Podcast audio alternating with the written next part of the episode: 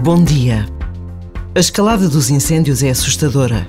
E mais uma vez, tal como aconteceu com as imagens da guerra da Ucrânia, corremos o risco de perder a capacidade de nos inquietarmos, de nos emocionarmos com o sofrimento dos outros.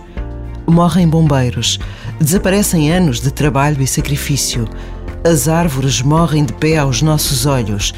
Por vezes basta a pausa de um minuto para nos indignarmos com esta tragédia que se repete ano após ano e pedir a Deus por todos os que dão a vida para nos salvar.